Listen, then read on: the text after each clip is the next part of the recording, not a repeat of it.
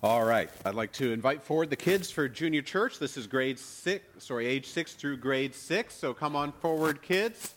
We're going to be they're going to be learning about the covenant God made with King David, which is uh, very appropriate considering uh, those of us who remain will be uh, celebrating and remembering the covenant God made with us through Jesus Christ uh, when he his body was broken, his blood was shed on the cross. So we're here to uh, send these kids off to learn from uh, Mrs. Wendy and uh, Mrs. Lindsay. So let me pray for you guys. Uh, Father, we thank you for the this relationship that you formed with us, and I pray that as these kids learn the promises that you made to King David, Lord God, they may come away understanding that you're a God who may, who who keeps his promises, who tells us the truth, and is faithful to us.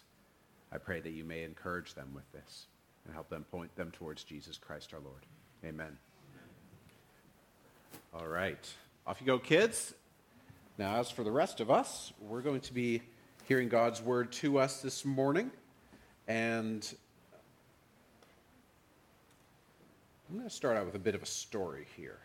I don't, not really a story kind of guy, but uh, in terms of, you know, telling these things, but. Uh, uh, there's, there's a story about two brothers with the last name Jackson who ran a business in a small town. So, a bit of a family business, but not a good sort of family business. Over the course of many years, the two Jackson brothers have cheated and swindled and robbed the people of the town. They've generally stolen from everyone they ever did business with. So, the entire town and the community around it absolutely reviles the Jackson brothers. They despise them. Everyone is aware that they are disreputable, that they are dishonest. And then one day, one of the Jackson brothers dies unexpectedly from a heart attack. Now, these two brothers have never attended a church in their lives, but the remaining Jackson decides he wants a funeral for his brother that brings his brother respect and honor in the community. And he knows that one of the little churches in town has a leaky roof that is going to cost several grand to repair. So, you know, well, maybe that actually sounds a little bit familiar. Anyway, uh, so he goes down to the local pastor and he offers to give the church $1,000 if the pastor is willing to host the funeral service at his church. And then he offers the pastor an extra bonus of $5,000 if he will refer to the dead brother as a saint during the eulogy. So, as you can imagine, the pastor, who's a man of integrity, is really troubled by this sort of request. He is willing to hold the funeral service in his church building. Okay, he's willing to do that. But calling the dead Jackson brother a saint would be a disgusting and transparent lie but he knows the church roof is in really bad shape. He knows the congregation does not have the money to fix it. This is a small town, salaries are low. And word in a small town gets around really fast about this sort of thing. Everyone in town hears about the remaining brothers' offer, and they are curious whether the pastor is going to do what he asks. So, on the day of the funeral, that remaining Jackson brother is very pleased to see the church is packed with all these townspeople. The service begins. The pastor starts off with the usual prayers with the traditional mark, remarks that he would give at any funeral. And finally, near the end of the service, he pauses and he looks at the body of the deceased Jackson brother in the casket for a few seconds. And then he turns toward the crowd that is seated in his church. And then the whole church gets really quiet. And the pastor says, as you all know, the departed was an awful individual who robbed, cheated, swindled, and stole from anyone he ever did business with. But compared to his brother, he was a saint.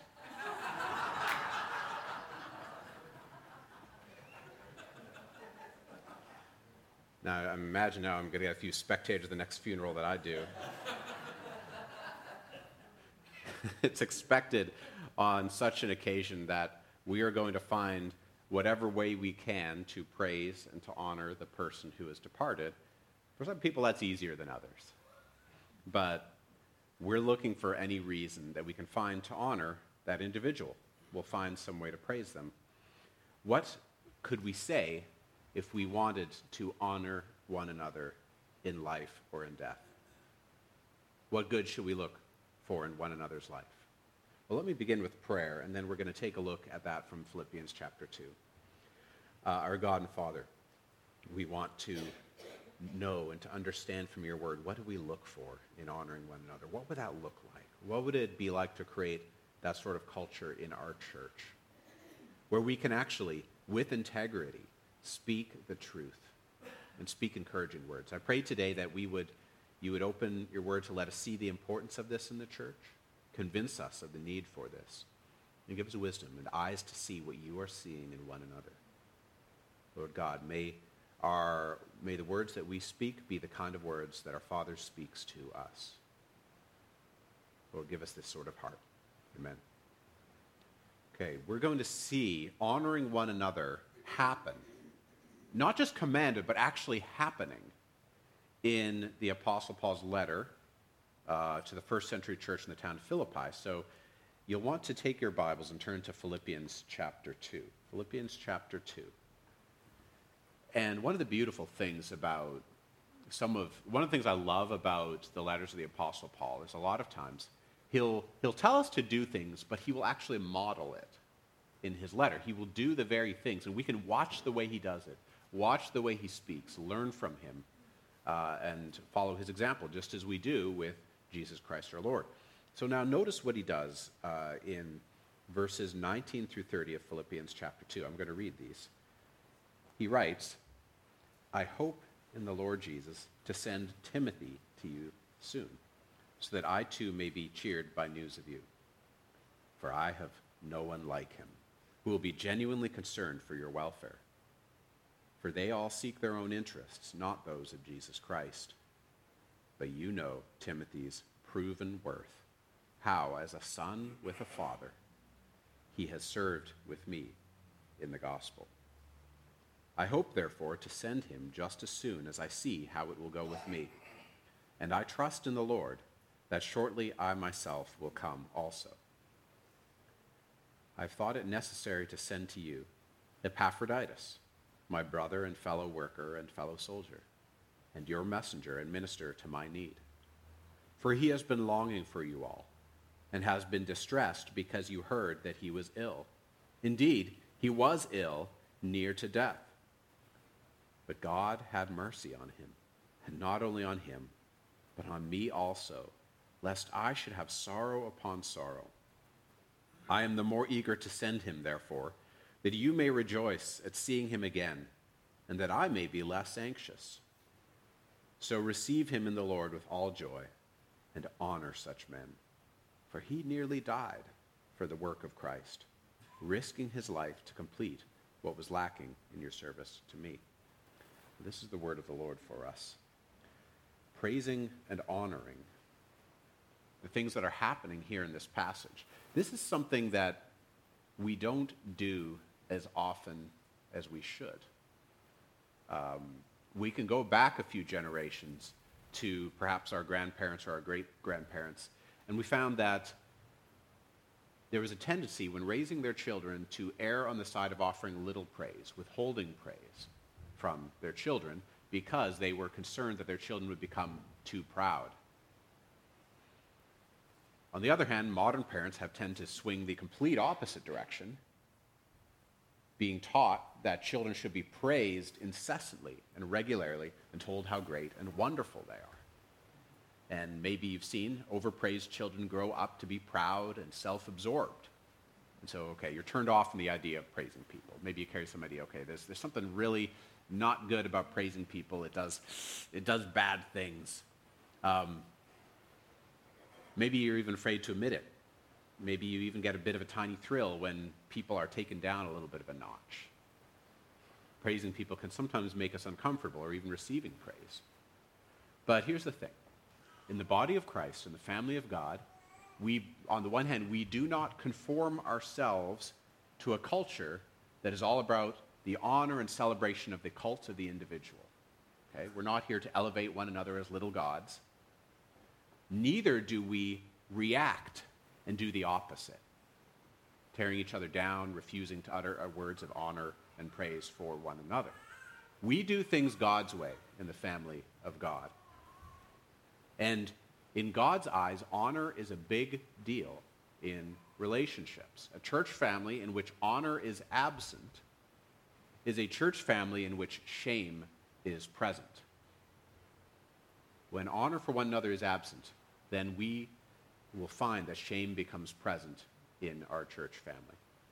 So, if we're going to be partners, working together to advance the gospel, the good news of Jesus' kingdom, of how, how God has sent his son into this world as its king, then we need to be reminded that our partnership is strengthened, our gospel partners are encouraged when we honor and support one another in this way. That is what gospel partners do together.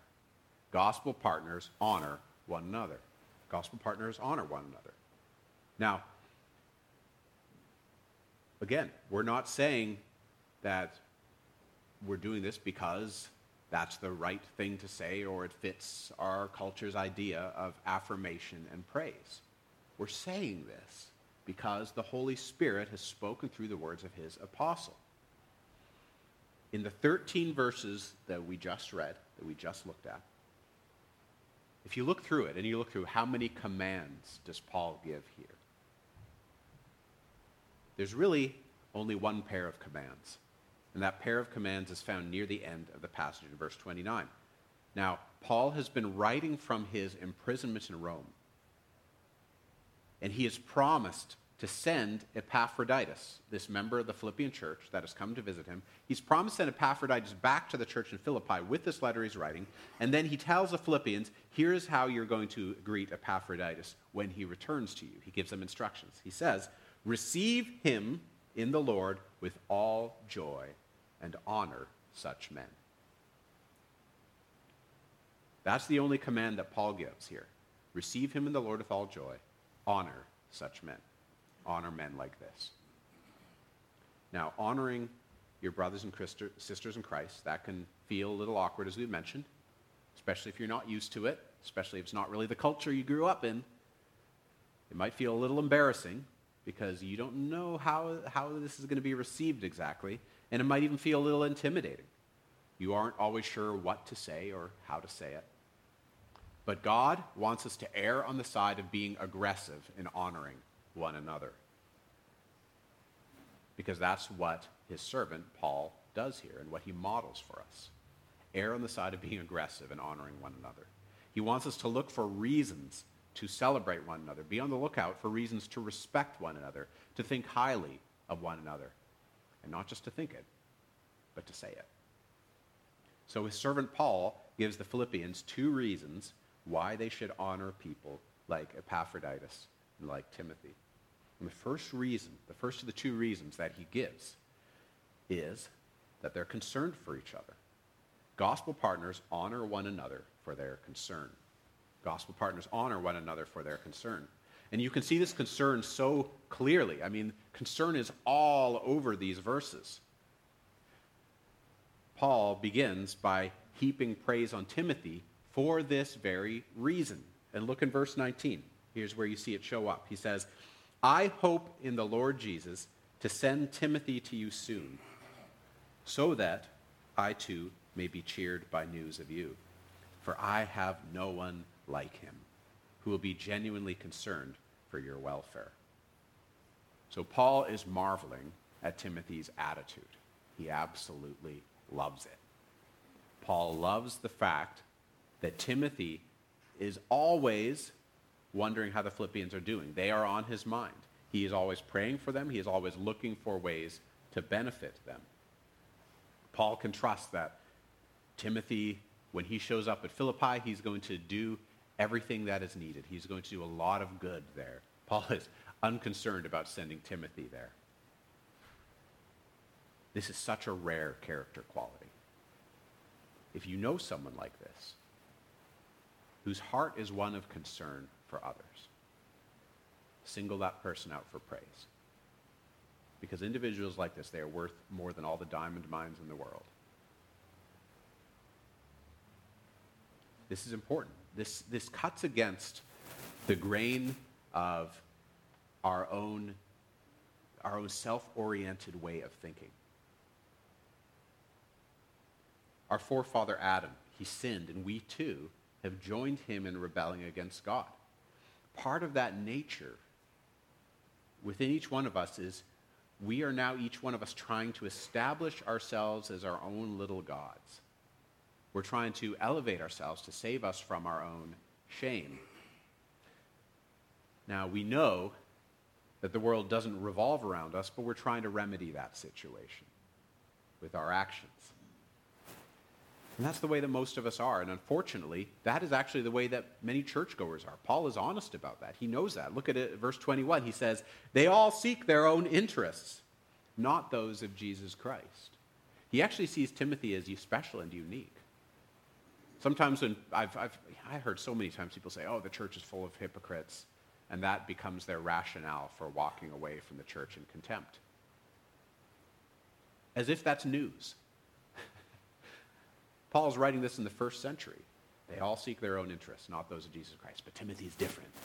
Timothy's different, so we honor men like this. He knows that many professing Christians are occupied with their own interests. They don't have eyes of concern for the interests of others. And so when he sees somebody who is different from that, someone like Timothy, someone a gem like that man, he singles Timothy out because Timothy does seek the interests of Jesus Christ. And Jesus Christ loves the Philippian church, so Timothy does too. Because that's when you, what you do when you love Jesus.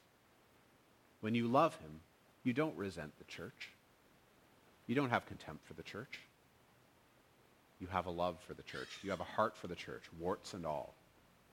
And Timothy exemplifies what Paul wrote about in verses 4 and 5. When Paul writes of this mindset, he says, Let each of you look not only to his own interests, but also to the interests of others. Have this mind among yourselves, which is yours in Christ Jesus.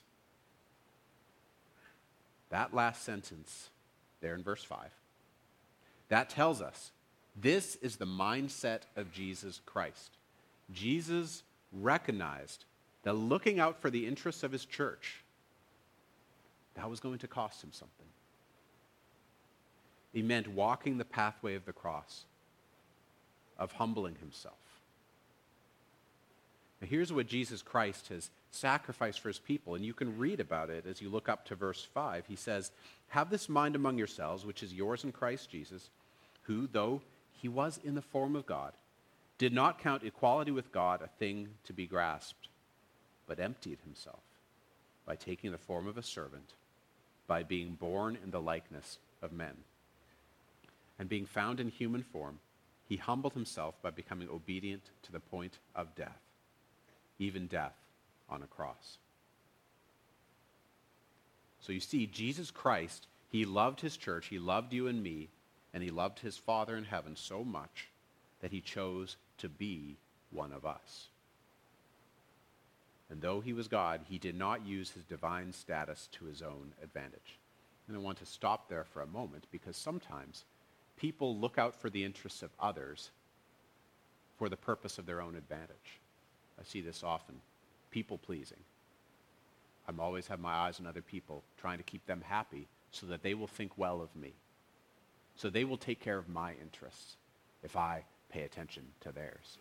Sometimes, sometimes we we look on the outside like we're doing this, like we're utterly concerned with the interests of others and neglecting our own, but we're just doing it as a way to get our own to, to get an advantage for ourselves. And that's manipulation. And that's a fear of man. But that's not the way Jesus is operating. That's not why he's looking out for the interests of others. He was God, but he didn't use his divine status and twist it for his own advantage. Instead, he became a man and he became our champion. He became the second Adam, the perfect man. He stands to this day as our representative before God. And he lived the perfect, righteous life that we were meant to live. He took the punishment for our sinful rebellion that we should have received. He humbled himself by becoming obedient to the point of death, even death on a cross.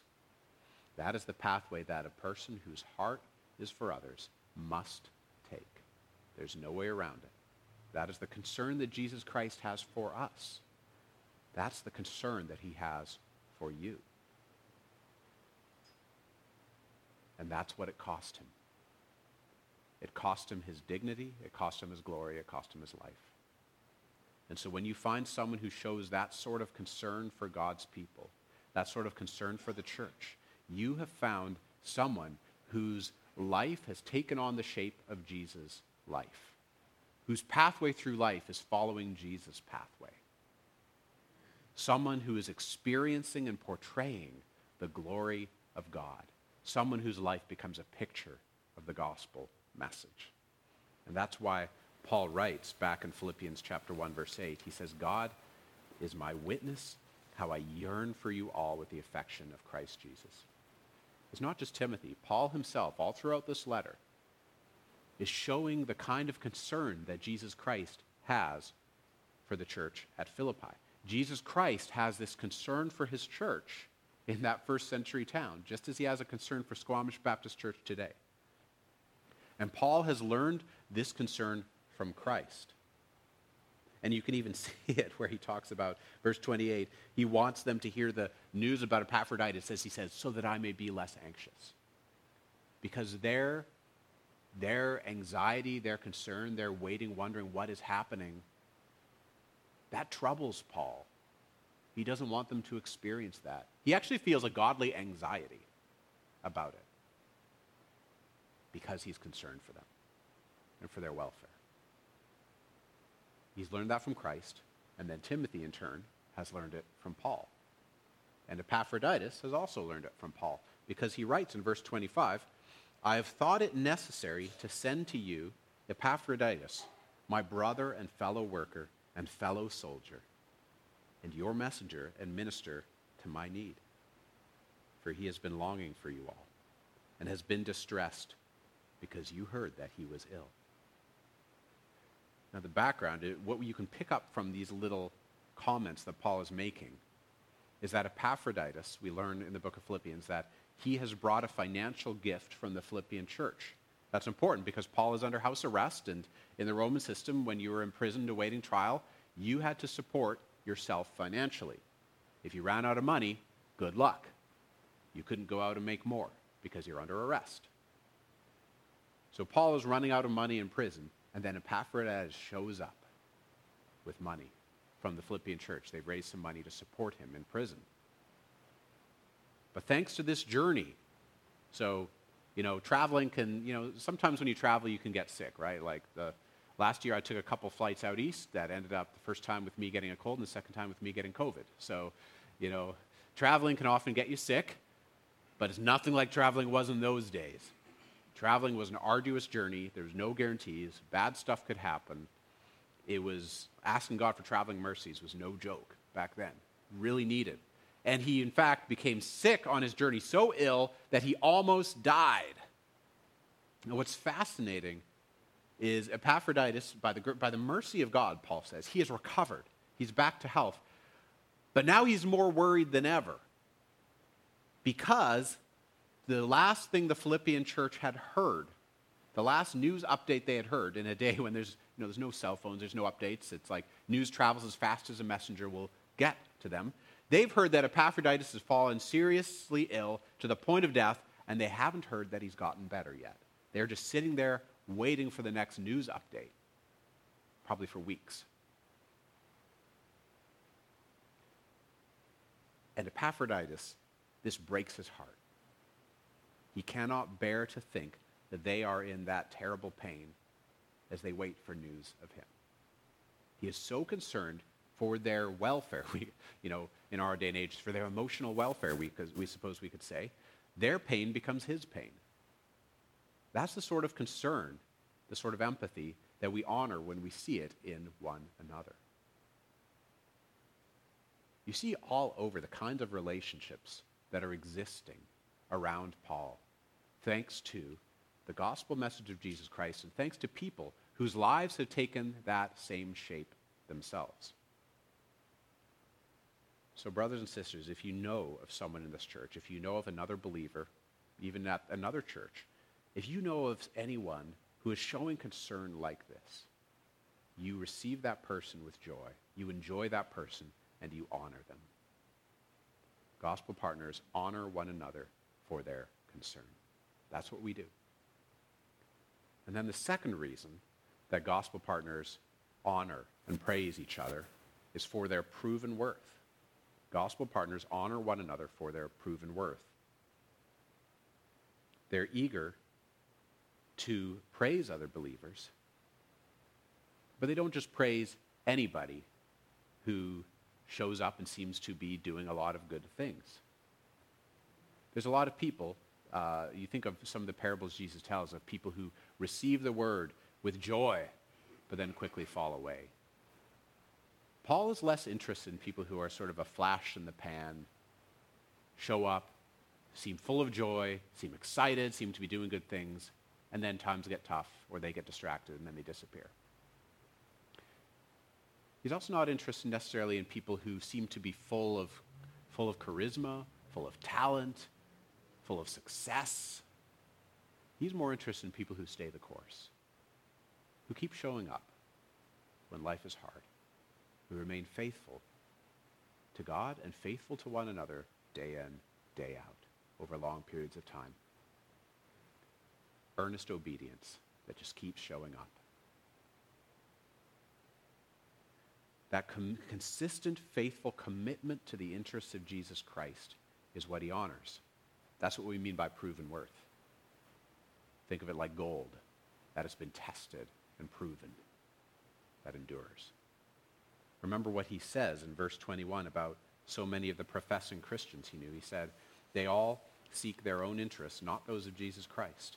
But then he turns to Timothy in the very next verse and he says, But you know, you know, you've experienced, you've seen it over time, Timothy's proven worth, how as a son with a father, he has served with me in the gospel.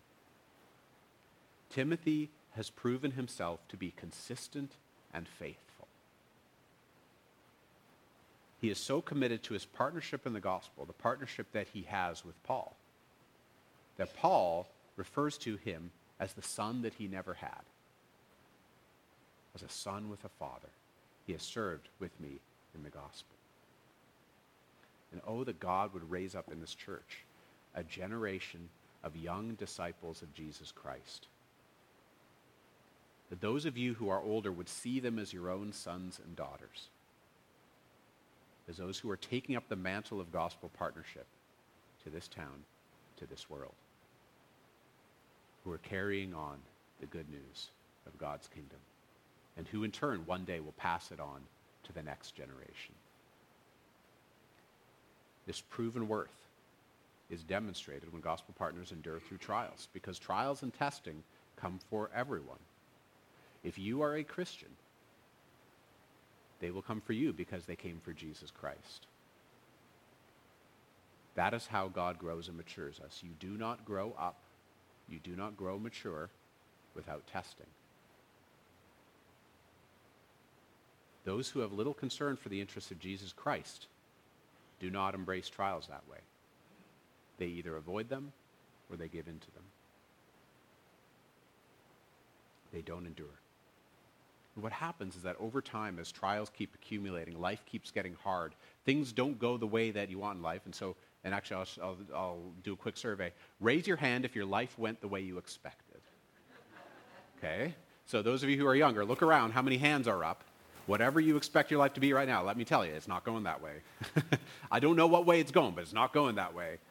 Uh, don't be surprised when, and it doesn't mean your life is going off the rails when it doesn't go the way that you imagined and anticipated. It does not mean your life is going off the rails.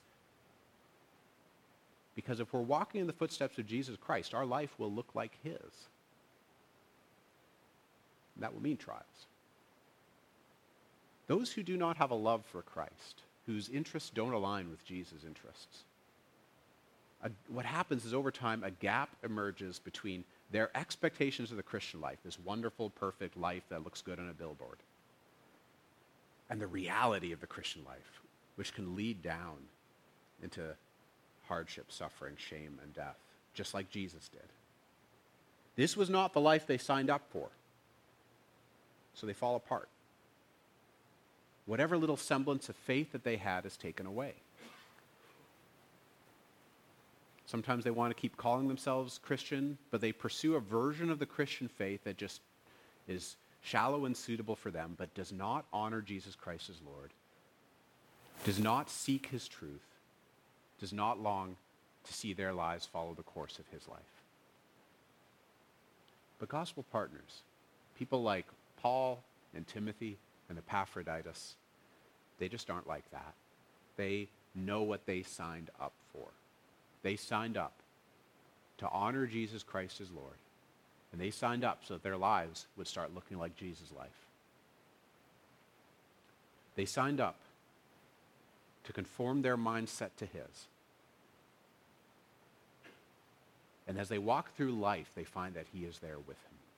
He has walked that path they are with. The Lord has been there too, and His Spirit is with them, accompanying them.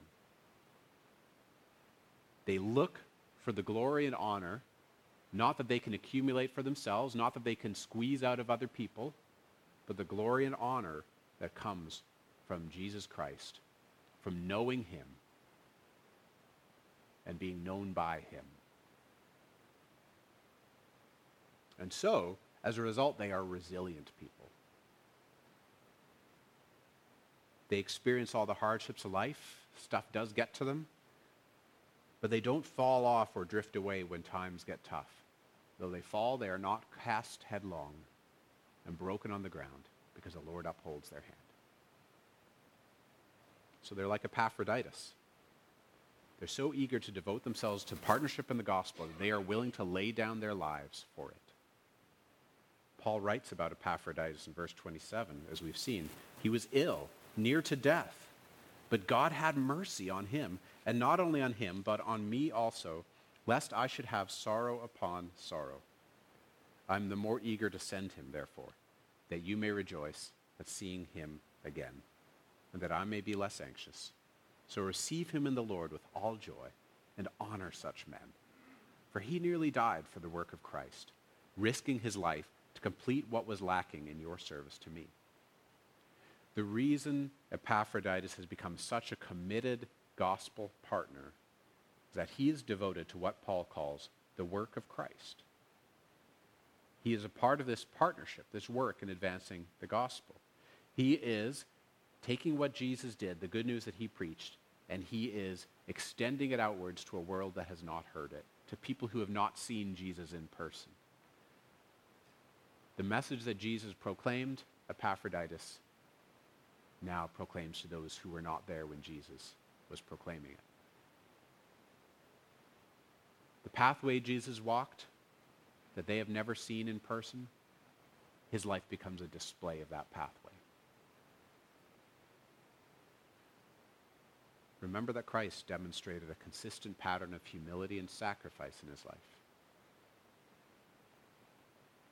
He wasn't content just to be made nothing, to be born in the likeness of men he humbled himself further by becoming obedient to the point of death, even death on a cross, the place of lowest shame. And so, believers throughout the ages, Paul, Timothy, Epaphroditus, myriad saints after them, all these believers, all these saints have patterned their lives after Jesus Christ.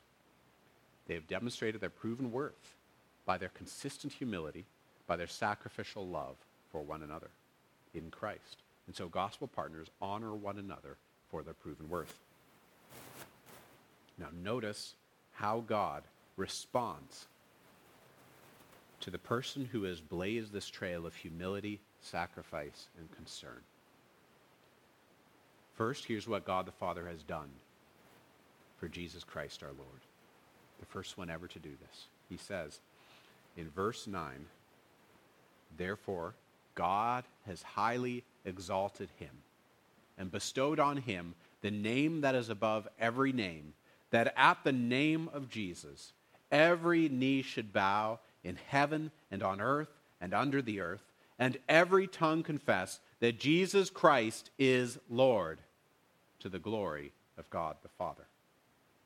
In other words, Jesus Christ went low. He gave up his own interests. He did not use his status for his own advantage. And so, God honored him, highly exalting him, giving him the name above every names. Everyone, every knee will bow and every tongue will confess that Jesus Christ is Lord. He has celebrated his victory over sin and death, and God demands that every being on earth, from the lowliest beggar in rags to the kings, to the presidents of nations, to the highest archangels in heaven, he demands that they praise Jesus Christ and they call him Lord. And that is what brings not just honor, but joy to our Father in heaven. He enjoys it when Jesus Christ is honored as Lord. When we worship God, whether in song, whether in prayer, whether in our actions, we declare the supremacy and we declare the victory of Jesus Christ. And we share in that supremacy. We share in that victory because we are called by the name of Christ. To be a Christian is to have Jesus Christ's name assigned to you. He is with you, you are with him forever. That means that his victory, his glory is yours forever.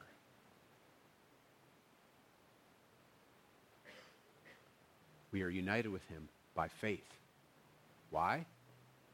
So that all our trust is in him and we are not boasting in ourselves. We are not trying to attain honor and glory apart from him. That is the way God has set up the world. That is the way we are saved, so that Jesus Christ may be honored above all, because that is what gives God the Father honor and joy and glory. And because there are some of us who reflect that glory of Christ Jesus, because they know him, they know his heart, their mind has become like his mind. And therefore, they have concern for one another. And therefore, they have a proven worth that endures. God urges us to honor them as well because he says, anyone who starts looking like my son, I want you to honor them, to encourage them when they are weak. And in fact, you're going to find that the more you do so, the more you honor one another and praise those who look like Christ, the more joy it brings you to speak highly of them, the more it becomes natural to you to honor those who have devoted their lives to advancing the gospel of Jesus Christ. And this is how it ought to be in the church. We ought to say with the apostles that God opposes the proud, but gives grace to the humble. So we don't honor those who simply want to escape the hardships of love. We don't honor those who appear talented and successful at no cost to themselves. We don't honor those who show up with a lot of energy and excitement, but then quickly fall away. We honor those whose love and concern for others has cost them dearly. We honor those who are looking out for the interests of others, even at their own expense. We honor those who, even though times are tough, they just keep showing up again and again, and you can count on them, and you can trust them because they are walking the pathway of Jesus Christ. And when we honor them, we are too. Because that is the pathway of everyone who loves Jesus Christ. Now, if you're wondering how to get started, it's actually a lot of different ways you can do that. You could literally do this the moment the church service stops here. Walk up to that person that you have in mind. Has someone come in mind when you're thinking about this? Whose face comes before your eyes. You can go up to them after the church service this morning and just tell them, hey, I see it. I see what God is doing in your life. And I want to honor that. You could send them a card in the mail, you know, the old fashioned way. Call them on the phone. Whoa, you know, scary. Um, a text message, an email, just reach out. It's, my experience with doing this for other people is it always feels feels really weird and awkward. And I'm like, oh no, this is this good. They're just gonna get all weirded out by this. And people always respond really well. Like it actually just makes their day. And when their backs are turned and you're talking about them with others, speak highly of them. Honor them, these precious partners in the gospel. Sometimes we're not sure what to say to them. If you are not sure what to say, the beautiful thing is God has given us lots of examples of the kinds of things we can say. What does Paul say in honor of those that he's, who, who he wants to elevate and honor? He affirms the value of his partnership, and he calls Epaphroditus. Here's, here's, here's some of the words he uses my brother and fellow worker and fellow soldier. He talks about him as though he's working and fighting side by side, knit together, belonging together. He values his partnership. You can call out things like this. They're unique perspectives and insights that you see because they have the interests of others in mind. Their quiet ministry in the church, they just keep showing up quietly, not drawing attention to themselves, but yet faithfully showing proven worth the sympathy that they show to others who are suffering, that caring for the interests of others. Their boldness in proclaiming the gospel to unbelievers, even though it could potentially bring them shame, they just keep showing up. Their generosity and hospitality, that concern for those in need. Their confidence and enthusiasm in Christ, that they put the interests of Jesus Christ first. and that they keep persistently doing that. Their sense of the holy and the sacred. What interests Jesus is what interests them. Tell them all the ways that you value your partnership in the gospel with them. And don't be afraid to tell them how happy you are to see it.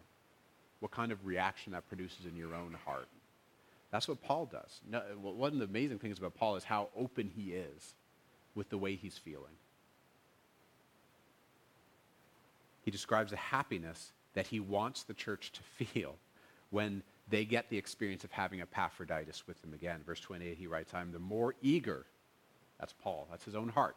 I'm the more eager to send him, therefore, that you may rejoice, that you'll be happy at seeing him again, that I may be less anxious. Receive him in the Lord with all joy. Enjoy him. He mentions that he mentions that joy that he is looking forward to hearing about and sharing with the Philippian church. That Epaphroditus gets to be back with them, healthy and strong and whole once again. So if you want to honor your brothers and sisters in Christ, just tell them how you feel. Say what you really think. Express to them how happy you are at being with them. Tell them how it would hurt if they were taken away from you. Now, maybe you're like, well, that's, not me. I'm a sort of a contrarian sort of person. Well, Paul's not afraid to be provocative if you've read any of his letters. Okay? And Jesus is not afraid to be provocative. Okay? They're not afraid to speak truth when it's needed. But they're also not afraid to open their hearts and to be honest with those in need. To pour out their hearts for the gospel partners they were with and tell them what they really thought, what they really felt. I yearn for you with the affection of Christ Jesus. I love and long for you. You are my joy and crown. That's the way Paul talks. Isn't that amazing? Gospel partners just aren't afraid to praise one another. They aren't afraid to honor one another. They don't wait for the graveside service to speak these words. They don't wait until the obituary is written. They honor one another now while it's still today they still have opportunity. I think just offhand, just I want to honor Murray Purdy. Coming in, faithfully showing up, a good friend and brother. This morning he showed up when the alarm, the fire alarm thing was going off, and he's just faithfully demonstrating his proven worth as a brother in Christ, ministering behind the scenes, not drawing credit and honor and glory to himself. Murray, my heart is for you, and I love you.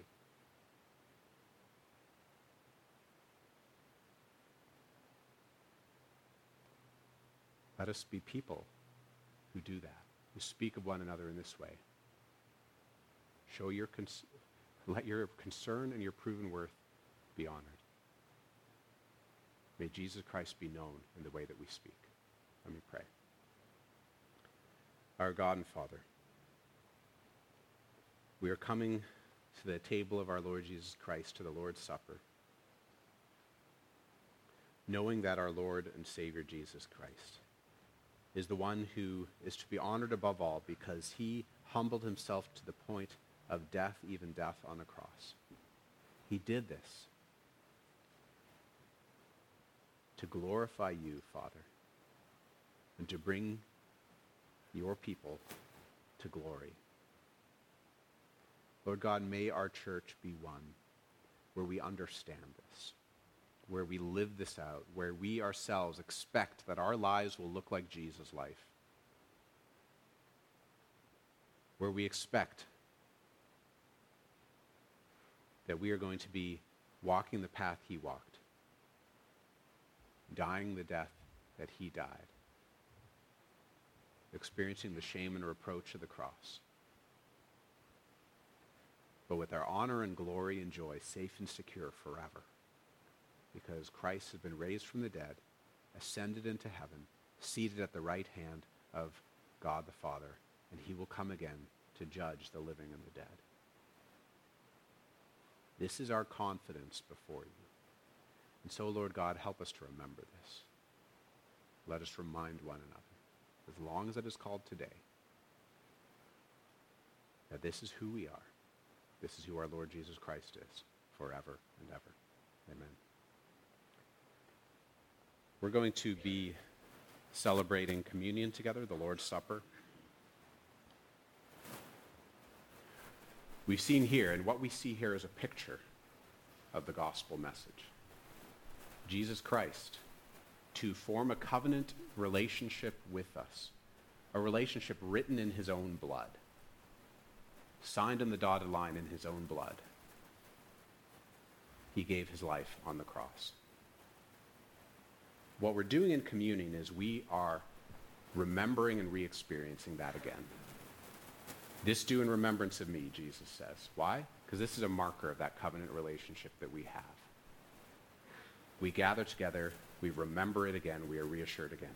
So for everyone who, is, who has marked their entry into the new covenant with baptism, who now, who now wants to continue remembering it together, we invite you forward to enjoy the blessing of being called a son of the living God through what Jesus Christ has done.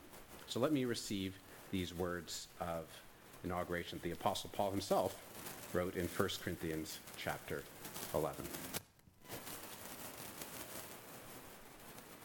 For I received from the Lord what I also delivered to you, that the Lord Jesus, on the night when he was betrayed, took bread. And when he had given thanks, he broke it and said, This is my body, which is for you. Do this in remembrance of me.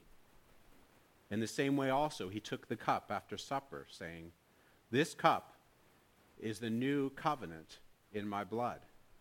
Do this as often as you drink it in remembrance of me. So, if you are called by the name of Christ, come on forward. You can come forward up through these center aisles, take the bread and the cup, go back on the outside aisles, bring them to your seat, and then we're all going to eat together once we're finished singing.